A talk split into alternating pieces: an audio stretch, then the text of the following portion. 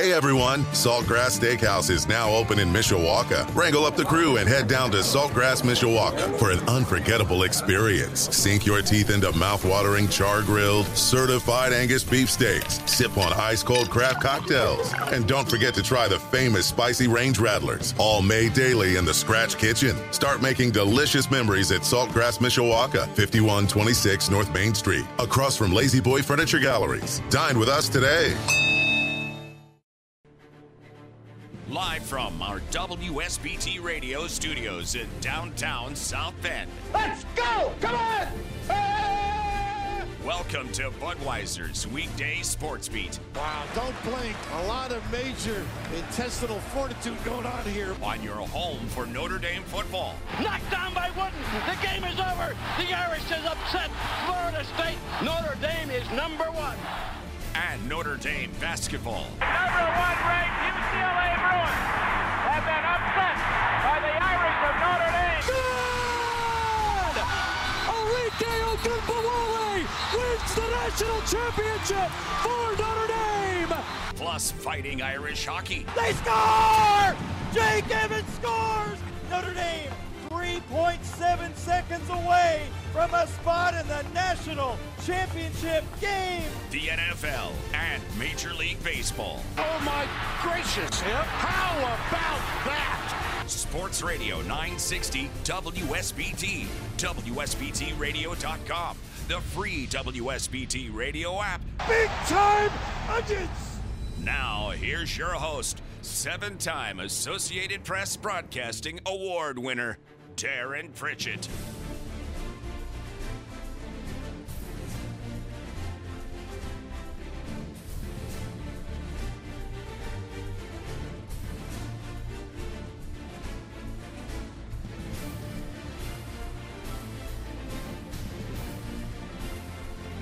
And a pleasant good afternoon, everyone.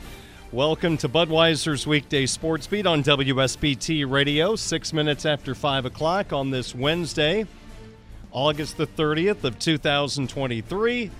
I'm Darin Pritchett, joined by my co-host for this hour, Eric Hansen, the publisher and editor at InsideNDSports.com, covering Notre Dame sports on the Rivals Network. And we have another shortened show tonight. We're out of here at 6:15 due to South Bend Cubs baseball, but we'll be talking all things Notre Dame football over the next hour here on WSBT Radio. You can read Eric's work at InsideNDSports.com. Had a chat today. Listened to a very interesting podcast you and Tyler James recorded on Chad Grier, the high school coach of Notre Dame quarterback. Sam Hartman and his son Will is a quarterback, I think, for the Dallas Cowboys. Or recently released, Released because of Trey Lance. He's going to get picked up by the Bengals. okay, good for him. So that's a really interesting conversation. We're going to incorporate part of that interview in our game day program, which comes your way on Saturday. Game Day Sports Beat.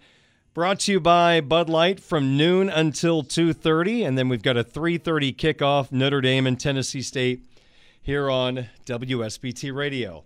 All right. I tell you what, about 12 hours ago, I didn't think I'd be doing this show. I felt miserable. I woke up this morning with a fever. I was thinking about the famous line from Ferris Bueller's Day Off when Cameron was in Egypt's land. Let my Cameron go. Remember when Cameron was sick that day and Yes, felt awful? That's the way I felt, and I got up at 12:30 today. So I, and I'm- I feel like Ferris Bueller did on that very same day, You're like- except I didn't have to fake being sick to anybody. You kept calling me, and you kept calling me, and I said I would go. I go, and and I'm here. So, Are we going to take Bill Nye's car out for a ride? oh yeah, no kidding. The the yellow car sitting out in the parking lot's very very sharp, no doubt about that. So, not at 100% today, but we will press on, and I'm just going to let you be the star, as always, of the program here. We'll talk all things Notre Dame football as we broadcast live on 960 AM WSBT, streaming live at WSBTradio.com and our free WSBT radio app. We have the two camera video shot of the studio on the Twitch app. I don't think I've sang on the program since. Remember, I had to sing "Meet Me in St. Louis" that time on the show because That I predicted something about the. Cardinals, and Mm-hmm. they actually did something really good, and I had to sing on the show. So that was my first time in what 13, 14 years of having to sing, and I apologize to all the people listening. I feel like I'm on jet lag coming from Ireland this morning. That's the way I felt. Okay, so we've got plenty to get to. I'm going to get to our hat trick of opening topics. We'll just throw out three topics to get the program started here on WSBT Radio.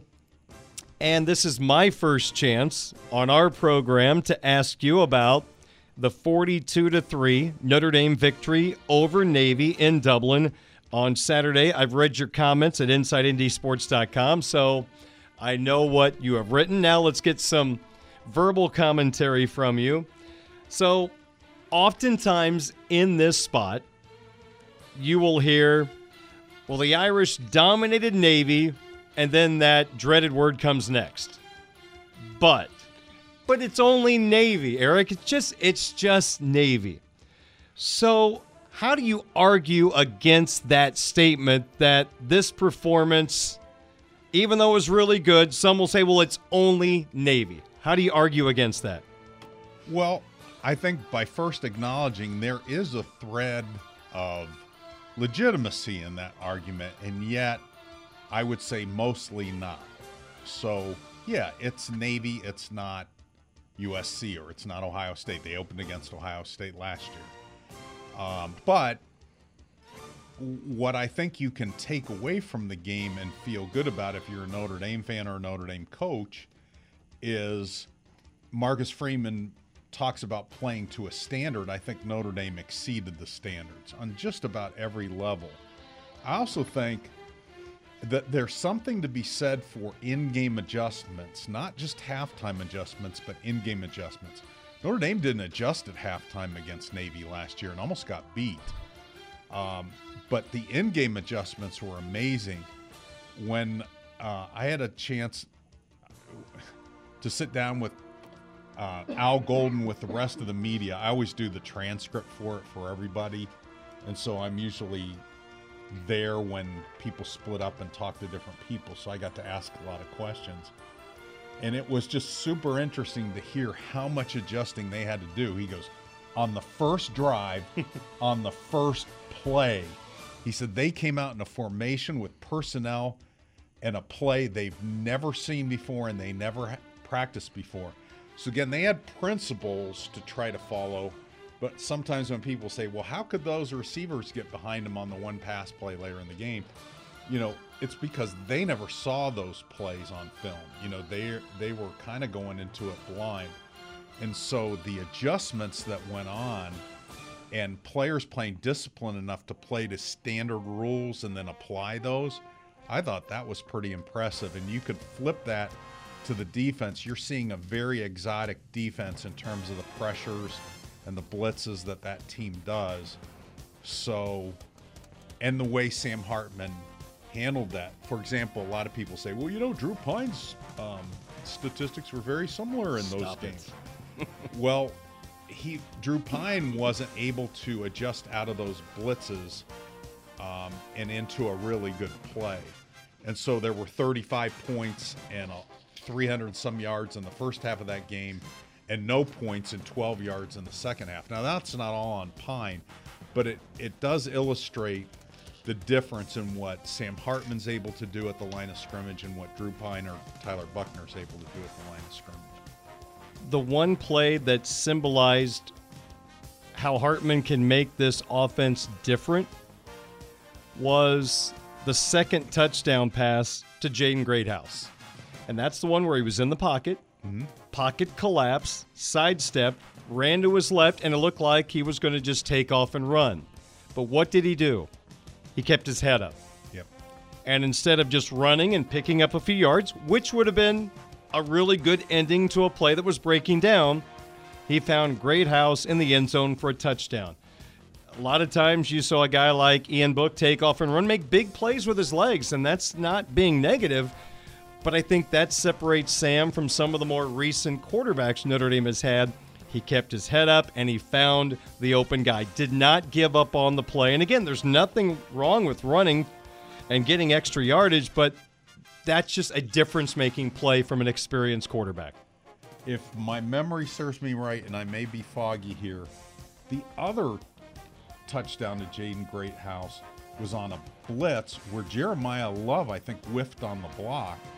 And he still, in the face of pressure, got the ball out, threw a contested pass to Greathouse. And remember when I told you about him using his body, you saw how he Yeah. kind of muscled the defensive back and kept the ball away from him. So that was impressive too. When we're speaking of the blitz, Darin, this was a great stat, and I got to give Pete Sampson Yeah. credit for this because he's the one that tweeted it out first. Then I said, "Oh, that's aha." So, how many times did Navy blitz when Notre Dame was in a pass play?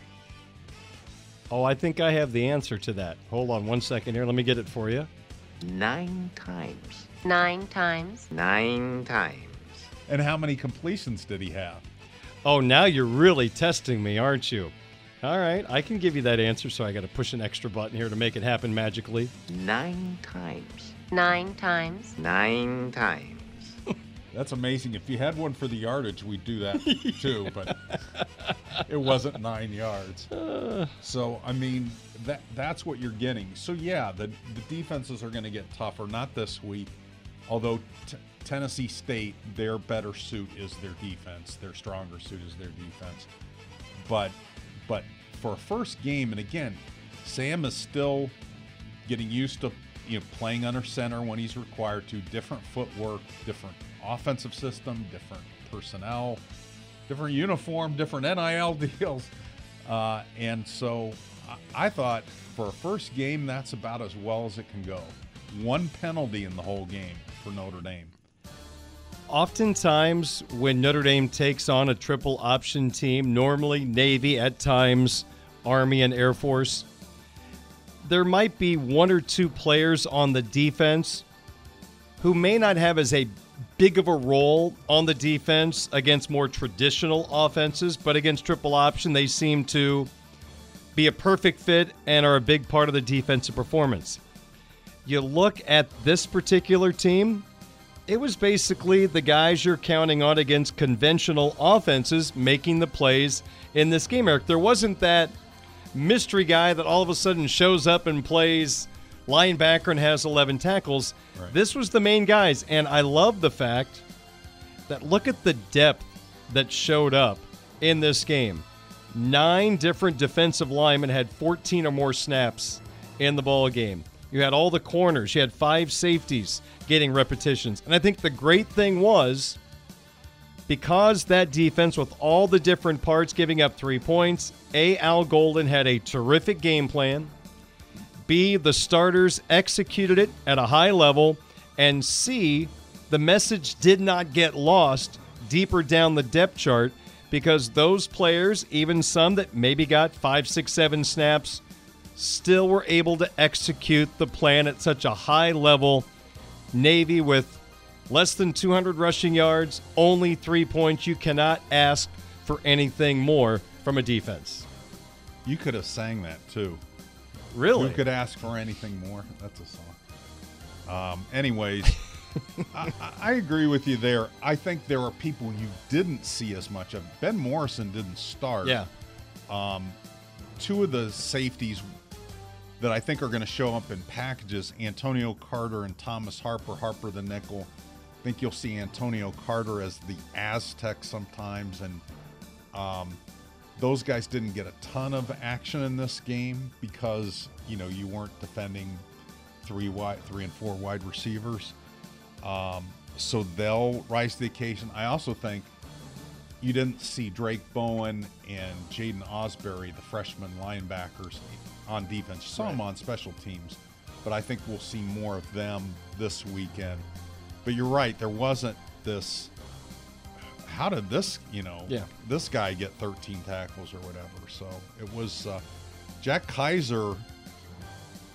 You know, he was in the interviews last night. It'll be interesting to see now that Notre Dame is going to play a lot of two linebacker, how Jaylen Sneed gets on the field, how Yeah. Jack Kaiser gets on the field. because Marist Liufau had gotten passed by by Jack Kaiser. Then Marist Liufau surged back and had a had the best game I can remember him having at Notre Dame um, against Navy. At times, I know it's difficult to see everything off a television feed, but am I right? Was Kaiser almost lined up as a safety a few times? On sometimes Okay, he was. so I was not Yeah, you were not seeing things. Yep. Okay. imagine All right. Next up on our hat trick of opening topics, Eric Hansen, Darin Pritchett with you, Sports Beat on WSBT Radio. So, Eric, what is still on your checklist for things that you need to find out about this Irish team so eventually you could type into your computer, this is an elite team? Right. So I have, for people that have listened to me for a while, they're probably going to say it along with me. But um, there's five metrics, and when you look at championship teams, and I've charted this over decades, mm-hmm. but it really became most relevant at the start of the BCS era, which is 1998. And and these show up constantly in the champions and even teams that play for championships. It's teams that excel in rush offense, pass efficiency, rush defense, total defense, and turnover margins. Almost every national champion is really good at least four of those, usually five. Very, very occasionally, they're really good at three and okay at two. It's it's very seldom that you'd see them bad at, at at those things. And when you look at the 2012 Notre Dame team that made the um, national championship, that was still to this day the worst ranked pass efficiency team that's ever made a championship game in the BCS Wow. playoff era.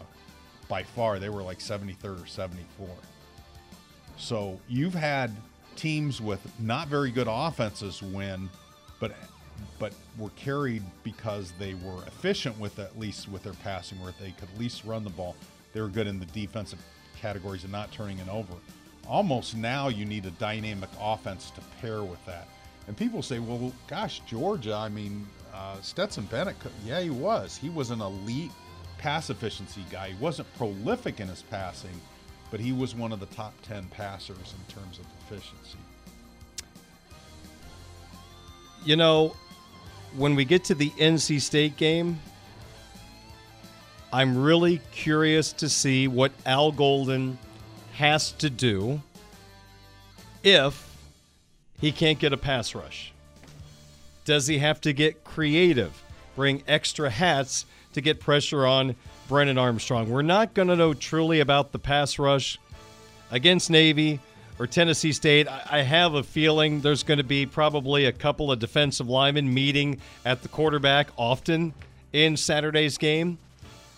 That's going to look good. But once we get by these first two games, Eric, the one piece of the puzzle I'm really curious to see, and I know it doesn't necessarily show up in your metrics, but it does factor into total defense and maybe turnover margin Yeah. if you get enough pressure on the quarterback Absolutely. out of a base look, is the pass rush going to be good enough, or is it going to take blitz packages in order to put pressure on the quarterback? And as we've talked about a couple of times already here on the show, when you got two corners like Hart and Morrison, it offers you the opportunity and the comfort level knowing that you can go after the quarterback with extra hats because those guys you feel like can lock down the opposition. So for me, if we want to get this football team to elite status, everything has to continue to percolate. But that pass rush, didn't learn about it necessarily in the Navy game, won't this week. That'll be, I guess, start to be uncovered when the Irish take on NC State. Right. NC State last year was 56th in sacks allowed, so that's kind of the middle of the pack. Central Michigan wasn't very good either. Tennessee State was bad as an FCS team. Ohio State was seventh. They've got some new linemen, but Ohio State, Duke were pretty good. Notre Dame's going to see some good, you know, offensive lines in terms of protection. You're right about it showing up in other stats. You think about sacks. That's going to show up in your run defense because That's that's, added in there. Yeah. It's going to show up in your total defense, and you're right, in turnover margin because you create havoc. So, yeah, we're going to learn a lot about that. I asked Al Golden. I mean, I think he was pretty happy that they um, that Notre Dame got two sacks when Navy only had six pass attempts and then two more, eight, given that they were sacked on Sure. those plays. So, I mean, one out of every four pass attempts, I think he'd take that ratio any day.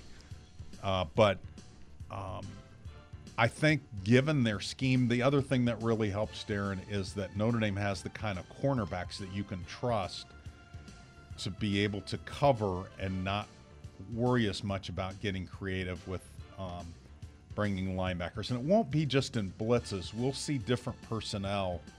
I, I just think Jaylen Sneed and Maris Leaf, Liufau are going to be really integral in, in as far as pass rush goes. Our third and final hat trick of opening topics to get Sports Beat rolling for this Wednesday evening. How about interior defensive line play? How well did that group grade out against Navy? Of course, we're talking about a guy like Rylie Mills, one of the centerpieces of the interior of the defensive line. Yeah, I, I, I mean, I know Al was ha- Golden was happy with them. You know, from a uh, grade standpoint, the whole defense graded out pretty well. Um, to hold Navy to half of what it typically averages in a game for r- rushes, and then you think about in the first drive, I think Navy averaged like six yards a play, and then it was two yards per play the rest of the game. I mean, again, that's great adjustment. That's not just the defensive line, but but they certainly played into it. Um, so, again, good start, um, and you know, then you'll learn a little bit more playing a conventional offense this week, and you'll learn even more when you play uh, a team with Brennan Armstrong as the quarterback with his old offensive coordinator uh, reunited. So you'll even learn more about them. But I think it's good because it gives them a chance to have to start out against Ohio State or have to start out against a team with an elite offensive line is a really tough ask. This kind of gives you a chance to kind of grow through your mistakes without them really showing up and hurting you. One negative to come out of the Navy game was the injury to defensive lineman Gabe Rubio. Knee injury, Marcus Freeman says he's going to miss a couple of weeks. How do you think Rubio's injury affects the depth chart in that front? Is there a player that moves up a spot that might see a little bit more playing time against Tennessee State? What they did in the immediacy of him going down was they plugged Donovan Hinish into that spot, a sophomore, um, and he played five snaps. And Donovan will be a consideration, as will Aiden Kiana Ina. You also have some other players that give you some flexibility. Do you want do you want to move Tyson Ford up and play him more at defensive tackle than slide Jason Onye over back to nose guard where he was practicing last year. He can play both positions. So I think they're in a good position to absorb this for even if it goes a little bit longer than two weeks.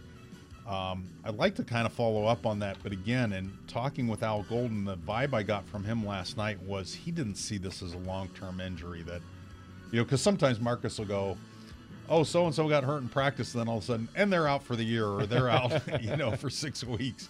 So he's not always that that initial injury report isn't always as detailed when Marcus talks to the media, but he he kind of brought it up. It wasn't Yeah. somebody asked about it, but I think they're going to be good to go. But Gabe Rubio is improving so much; it would be, I think, if you're Notre Dame, you feel much better having him when you start to hit Ohio State, Duke, Louisville, USC stretch. Eric Hansen, the publisher, editor at InsideNDSports.com.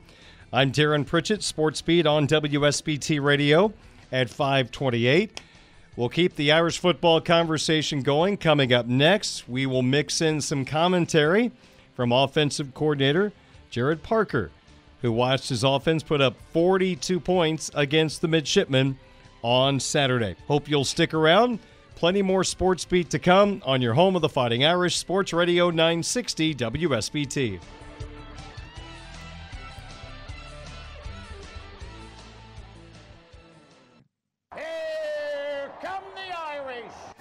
Notre Dame football coverage continues now. Gives to Estime. He leaps at the one and goes over the stripe. Touchdown, Notre Dame. Budweiser's weekday sports beat. Hartman keeps it, runs it up the middle, bulldozing to the end zone, and he's in. On Sports Radio 960 WSBT. Low snap, hands off inside to Estime. 10 5. He'll get there. Touchdown, Notre Dame. 533 at Sports Radio 960 WSBT, streaming live at WSBTradio.com and our free WSBT radio app. Eric and I right now live on the Twitch app with a two camera shot. Hello, friends. We've got plenty more to get to on Sports Beat tonight, even though we're off the air at 615. We're going to spend some time narrowing in on the Fighting Irish offense that had a terrific debut on Saturday against Navy. You look at the rushing attack 32 carries, 191 yards, two touchdowns, six yards per carry. The passing attack, led by Sam Hartman, 19 of 23 for 251, four touchdowns, no interceptions, and no sacks. You had 10 different players targeted by Notre Dame quarterbacks in the ball game, led by Jayden Thomas and Chris Tyree with four. Then you had Jaden Greathouse, Deion Colzie, and Jabron Payne, each with three. So that's kind of what I expected coming into the year. Sam Hartman was going to throw the football to a lot of different individuals. I didn't ever feel like Eric there was going to be a receiver that was going to make 60 catches. I just felt like it was going to be spread out. Now maybe this is just one game, maybe it'll look different later on in the year, but this is how I sort of visualized Sam Hartman that the ball was going to go a lot of different directions. Well, and I think Gerad Parker was most happy about that all those people that were in that distribution list all were wearing the same uniform as Sam Hartman. That's always yes, that's a major positive. major positive. And here was Coach Parker talking to the media, just some general thoughts on his offense and their performance, which led to 42 points against the midshipmen. You know, anytime you come out and, and you're as efficient as we were, um, certainly the efficiency of our drives and then the operation and our no pre-snap penalties and low penalties except for one in space um, and no turnovers, you, you, start to look at that and say that you're very pleased with our start. Certainly not a finished product and we have a long way to go and our guys know that, but to come out of that first game and play in that way, um, you certainly have to be pleased uh, for our players. Well, that was Gerad Parker's first game as a play caller for the Fighting Irish. And I know you documented to our listeners that Coach Freeman made sure there was time in fall practice where Parker had opportunities to call plays and get into a rhythm. Well, that game could not have started out any better. Five drives, five touchdowns. You build an early lead. You put Navy's offense in a bind. They were not going to probably come back from down 21 points with the style of offense they play. I know last year they almost accomplished that, but different year, different Notre Dame football team. And I really felt like that Gerad had a really good plan coming into this game. Navy will show you some different things that you don't see the rest of the year. Now, were their corners playing off? Yeah, but you know what? Notre Dame took advantage of it. That's the positive.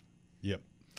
I thought he had a good good first performance call in place. I thought he did too, and um, I thought the combination of then Sam Hartman being at the line of scrimmage and being another coach on the field and yes, being able to indeed. change plays was big. I'll, I'll read you. This was not in the package of uh, quote or sound bites you would have gotten because this was Right. upstairs with the print and internet people. But he was asked about uh, what he felt like calling his first series in his first game as a play caller at Notre Dame. This is, I thought, a pretty good quote. He goes, I'd be lying if I didn't say there were nerves and certain thoughts just because of the expectations of this place and really an allegiance to our players and our staff. You want to be, you want to do a good job for everybody. I want to make your guys' job fun, meaning the media. We love that. And it mm-hmm. sure as hell a lot of fun when we do what we did and play the way we played for everybody. I get that. We all get that. So I I think the pressure is good. And then he went about saying, you know, handling the pressure the right way. But I thought that was interesting. They admitted to the pressure. He didn't say, "Oh no, this is a piece of cake." Eric, if you are a first time play caller at Augustana College, Yeah. you're going to have those same feelings. I, you're going to be nervous because you're in an uncomfortable spot. The group of young men on the offensive side of the fo- football are looking to you to provide them the opportunity to have a great day of football. So whether you're at Augustana College or Notre Dame, the first time you're really in that big chair, it's got to be a little intimidating. So the fact that he had nerves, I appreciate the fact he was honest about that, but he's got a really good quarterback to lean on. You got two great offensive tackles. I mean, as a play caller, when you got two tackles and a quarterback, let alone everything else, that gives you a pretty good opportunity to get off to a, a really, really good start. Amen. Okay, now Sam Hartman, as we mentioned, 19 of 23 for 251 and four touchdowns. Here is Coach Parker on his veteran quarterback who looked really, really comfortable in his new offense. Yeah, I think um, you know we'd be a fool not to say that we were pretty pleased with how he performed. Um, but I, but I will say I thought he was very poised. Uh, the staff did. Uh, he, he handled a lot of movement looks and got us in and out of some good and bad plays. Um, and it was very efficient with how he threw the football and, and just looked very grounded. And I thought that was a testament to Gino and the rest of our staff putting ourselves in position to practice our plays the right way and make them go. So very pleased with the first game from him and certainly plays like a boys veteran. I first want to say this I'm becoming very impressed with Gino Guidugli. Yeah. You think about what he did with Desmond Ridder at Cincinnati, turned him into an NFL starting quarterback. And of course, without Ridder, Cincinnati probably does not go to the playoff that one year. Ridder looked really good. And even putting aside his quarterback coaching abilities, which I'm very impressed with, Eric, I love the fact that from a recruiting standpoint, he is not afraid to chase after the elite quarterback. If they say no, you know what? So what? But I think we got into a bit of a bad groove for a couple of years around here where we settled for quarterbacks rather than going for that shooting star. A couple of years? Well, I'm trying to be nice. Okay. Let's just put it this way. There probably were, well, okay, let me be blunt. There were much better options than Pyne and Buchner that Notre Dame could have gone after, including a kid that's starting at Michigan right now. But it just seemed like the quarterback coach then settled and didn't like to go for that ultimate guy. Now, maybe he thought he could turn anyone into a superstar. I don't know. I'm not in his head. But we're not going to have to worry about that anymore with Guidugli because just in the few months he's recruited here, he's going after guys that might be obvious to go to a certain place because they're in the backyard of that school. That's not stopping him from pursuing them. Right. Uh, I think Marcus's influence is there too. Um, because, And he affected Tommy Rees too at the Yeah, end. All yeah. of a sudden, Tommy's standard Yeah, went up. Right, right. But but yeah, Gino and and the thing that I really like about because I talked to Tom Lemming a lot, who's been doing this recruiting thing since we were all in diapers. um, but Tom, you know, talks to Gino quite a bit and Gino sees so many quarterbacks, not just the guys that come to his camp, not just the film of certain guys. I mean, he really is exhaustive in terms of his research uh, with with quarterbacks. That's why when again we think that Notre Dame has a pretty good chance with Deuce Knight, who's in Nashville, was in Mississippi, but when they were, you know, maybe getting some vibes of Deuce Knight maybe not ready to make a decision for a while at one point. They got involved with uh, Bear Bachmeier from California. What Gino had already seen all the quarterbacks in California in that class and elsewhere in the country, and so he was he already had a relationship. He had already had contact. So yeah, he's very very thorough. But what he's done with Sam Hartman is beyond you know helping him with the playbook is those under center plays. I mean, Sam hadn't done those since high school, and um, you know, getting that footwork right with that, and getting away from certain tendencies and Sure. so forth, and making it natural. Those are all part of the relationship with Gino Guidugli and Sam Hartman. And they're almost the same age. Just kidding. Guidugli's got a good arm. Yeah, he does. Very strong arm. He's Eric Hansen. I'm Darin Pritchett. Sports Beat on WSBT Radio, 17 minutes in front of 6 o'clock.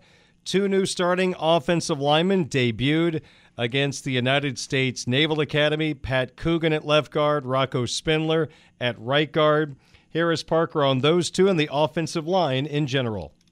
Uh, same, you know, I think uh, they all, all five offensive linemen met the mark. I think Rocco um, did a great job, and Pat as well. And Those guys uh, playing in their first big, big game and meaningful reps in that long of a game.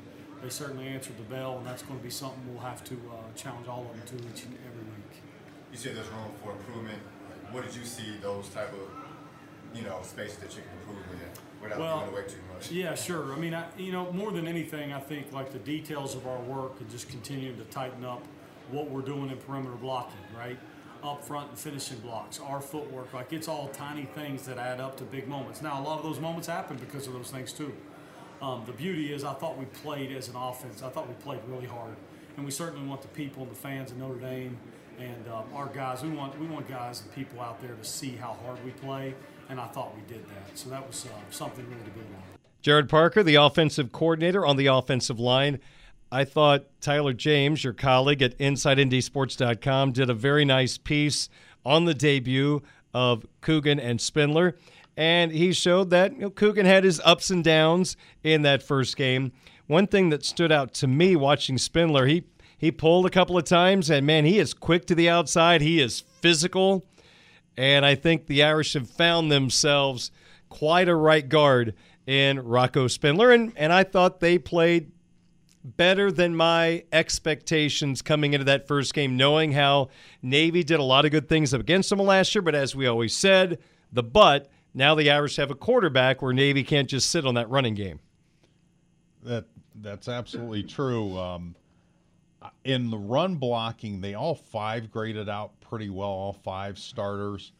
Um, the interesting thing was when you, and Notre Dame run ran us, according to Pro Football Focus's film reviews, about as much zone blocking as gap blocking.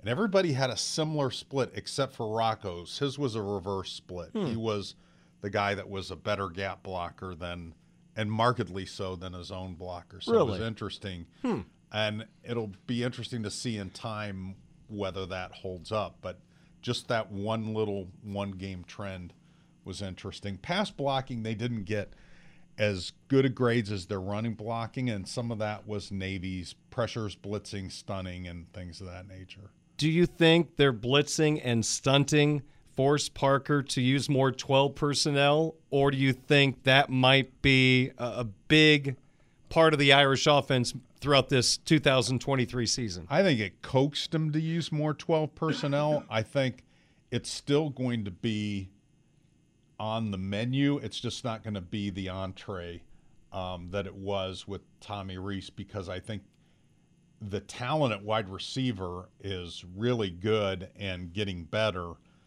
Not not that the talent, but you don't have Michael Mayer this year, and – you also don't have the depth maybe of tight ends until you get Eli Raridon in the mix too. You're, you know, your Davis Sherwood is your third tight end, um, and Cooper Flanagan is a true freshman is sure. your fourth tight end right now. But they used all of them, uh, or or they used at least three of them in the. Um, the goal line play with Audric Estime yeah. and an extra tackle. They had uh, they had Tosh Baker in on that play.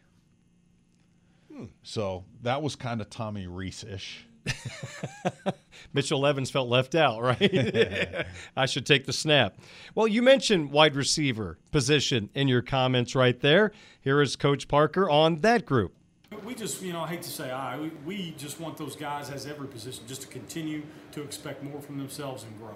Um, it was not a heavy conflict game, if you will, to line of scrimmage. So there's going to be weeks that we're going to get heavy conflict to line scrimmage, and those are the ones where we're going to have our guys prepared because those days are coming. And we're just putting ourselves in a position where we want our guys to compete every rep to win whatever it is in the block and, and pass phase. That was a very important point, in my opinion, that Parker made. This was a non combat game for the wide receivers at the line of scrimmage. Navy had to respect those wide receivers. They played off, but down the line, aka, for example, against an Ohio State, when you're going to have that hand battles at the line of scrimmage, you got to be able to be physically strong, come off that, and get into your route as quick as possible, gain separation. So the game is definitely going to be a whole lot different. It was a good way to start. Notre Dame took advantage of that. And I'm really curious to see in this game against Tennessee State does the coaching staff figure out a way to get Tobias Merriweather the football early? Because that wasn't the start he wanted against Navy. Two targets, no catches. Just seemed to disappear in that game. And if he is truly a guy that Notre Dame needs to stand out this year, to me, you got to figure out a way to get the ball in his hands so no negativity starts to get between the ears for him. Well, and and we saw that a little. We've seen that with receivers in the past at different points where it it gets to be above the eyebrows, and um, I did think it was going to be a mental adjustment for Tobias getting in this year. Do you need to get him catches early? I think that would be good, but you also want Sam Hartman to stay in that flow of oh, sure. seeing who's open. You know, nobody got a lot of targets in that game. Jayden Thomas had four. Nobody else had more than three. Tobias had two. One he dropped. One was kind of an overthrow. So, um, you know, but but I think once he has a game where he has some early success, um, that's going to be a good thing for him. It got mental last year with Lorenzo Styles. I mean, definitely. Yeah. To the point he doesn't play wide receiver anymore. He plays cornerback, and he plays at a different school. So um, Ohio State, but I think Tobias will get it together. I think he's got good support. I've seen this with players of his profile before when they go from that phenom where everybody wants you to get on the field and everybody loves you to now you're be, really being counted on and everybody's going to pick your game apart whether you had eight catches or two. So I, I just think that's a, a stage, a rite of passage that he has to go through. Yeah, I didn't mean like Drew Pyne forcing it to Michael Mayer last last year. I don't mean hey we got to get him the football, but if there is a way on a reverse just to get the ball in his hands, yeah, make something positive or play action and you send him Well, down the I field, mean, and if he's open, hit him. The pass that he dropped was an easy one. I, I mean, know. It was a gimme. So. I know. That's why do something positive for him. If you can get the ball in his hands early, great. Now, don't force it. Yeah. But sometimes just when you have a great shooter and they're 0 for 8 from the field, what's a good way to get them back into a rhythm? Get them to the free throw line, see the ball go through the hoop. That's what I'm thinking for Tobias. Get that pigskin in his hands, positive play, and then hopefully some good things will be built upon one or two plays in this game. And Notre Dame is not going to have to wait for a tough press matchup. NC State will give them that. NC State is the best pass defense Mhm. on the schedule from last year. Now, are they going to be as good this year? We'll see. But they were 12th in the country in pass efficiency defense last year. Picked off Hartman six times the last two games. That's noticeable. And their corners, I think both are back, if I remember correctly. So interesting little matchup. But again, new offense, new personnel. Probably a different story for Hartman against NC State this time around. And just one other thought from me. Chris Tyree looked very good as a wide receiver in that game. Wasn't a spectacular performance, but when called upon, he was able to make a play for this football team. I'm just really curious to see as we move forward. And again, you know where I'm going. Ohio State, do you have a seven man rotation at wide receiver? I know we're going to talk a little bit more about that on tomorrow's program. But right now, you got a bunch of guys that are fighting for playing time, and this uh, is as competitive as a wide receiver room that we can remember around these parts. Well, and again, I think you know a lot of people are critical about Notre Dame playing Tennessee State. Take advantage of it. Uh, uh, uh, Tennessee State again, their better suit was defense. They were better against defense, but play all those guys. See what you have because sometimes guys are better in games than they are in practice. And uh, maybe Deion Colzie is one of those. Somebody asked me if he didn't like practice. I, I saw that. I was like, okay. Well, quick, going to the bar. Colzie, three targets, three catches. for 45 yards and a touchdown against the midshipmen. He's Eric Hansen, the publisher, editor at InsideNDSports.com. I'm Darin Pritchett. We'll come back with our Twitter slash X question of the day from Sports Radio 960 WSBT. I'm in favor of uh, execution. Maybe, maybe our entire team needs to be executed after tonight. Notre Dame football coverage continues now. Uh, here at Notre Dame, to have a chance to play these kind of teams, you have an opportunity to jump up and, and maybe in some ways be a spoiler. Budweiser's weekday sports beat. We're talking about Stanford. If you want to ask me a question about Stanford, I'm all ears. I'll pass. On Sports Radio 960 WSBT. And most of the football players we chose USC over UCLA because it's easier to spell.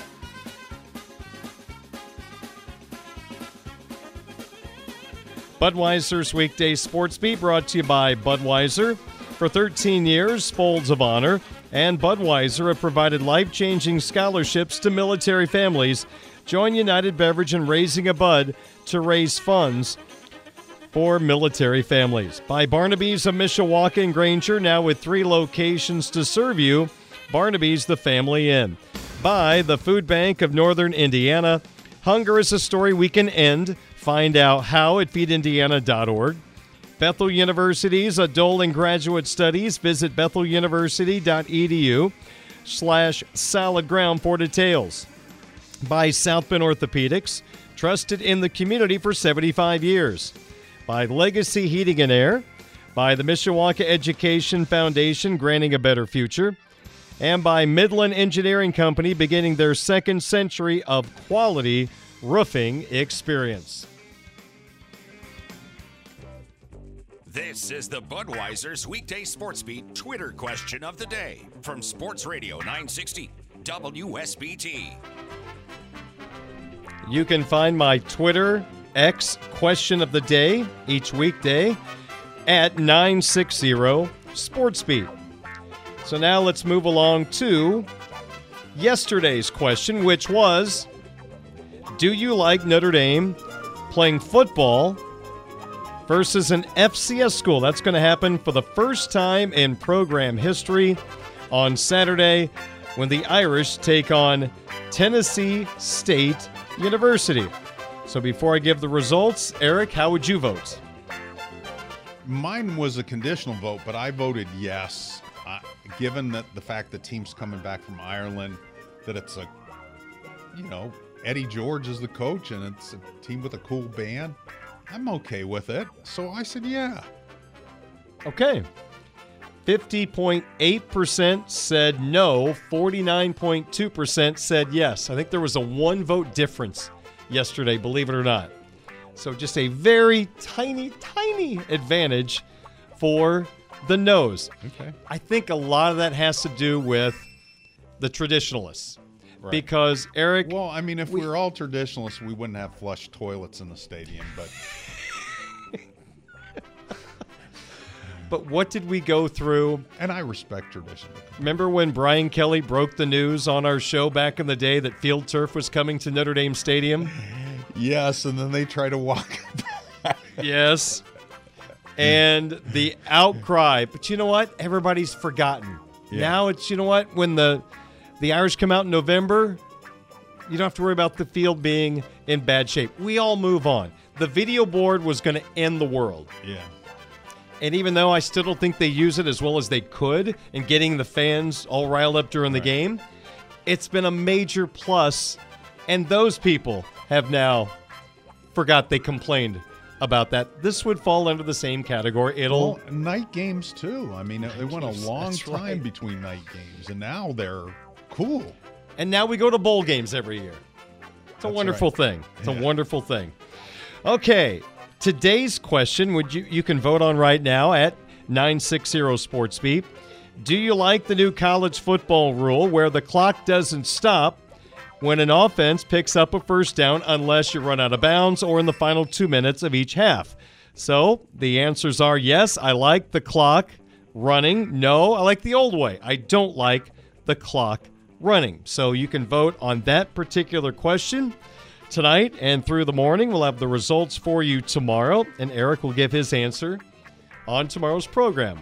Probably there could have been a third answer. Eh, doesn't matter to me. Meh. I think last weekend it showed not that many more plays were run, and it didn't affect the time of games that much.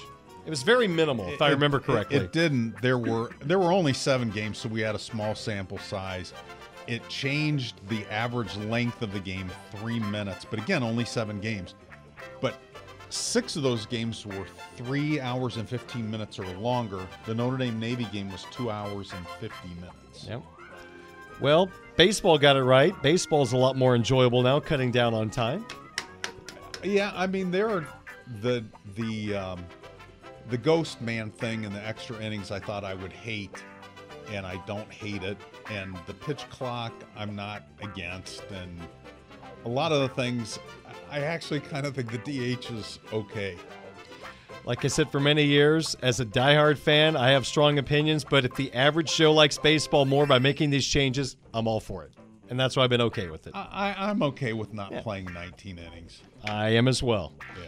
All right, so that is our Twitter question of the day. You can vote right now at 960 SportsBeat. And we wrap up the hour by finding out from Eric what you will find when you type in InsideNDSports.com into your computer or tablet or phone, whatever the case may be. What you will find is the transcript from the live chat today. Lots of great questions today. Tyler James has a couple pieces up. Uh, you have Jack a feature on Jack Kaiser, linebacker. His film analysis, you mentioned that earlier, of Rocco Spindler and Pat Coogan. Uh, we have um, transcripts from all the coordinators from last night. That's um, behind a paywall. So if you're a subscriber, you get that. Some of those other stories are not. Uh, and always podcast, Football Never Sleeps, and probably a picture of Darin somewhere. Hopefully, not from today's show. a little pasty today. All right. Good to talk to you, my friend. We will try it again tomorrow. Sounds great. Eric will be back tomorrow at 5 o'clock here on Sports Radio 960 WSBT. A sports update coming up again. We're done at 6.15 tonight due to South Bend Cubs baseball on Sports Radio 960 WSBT.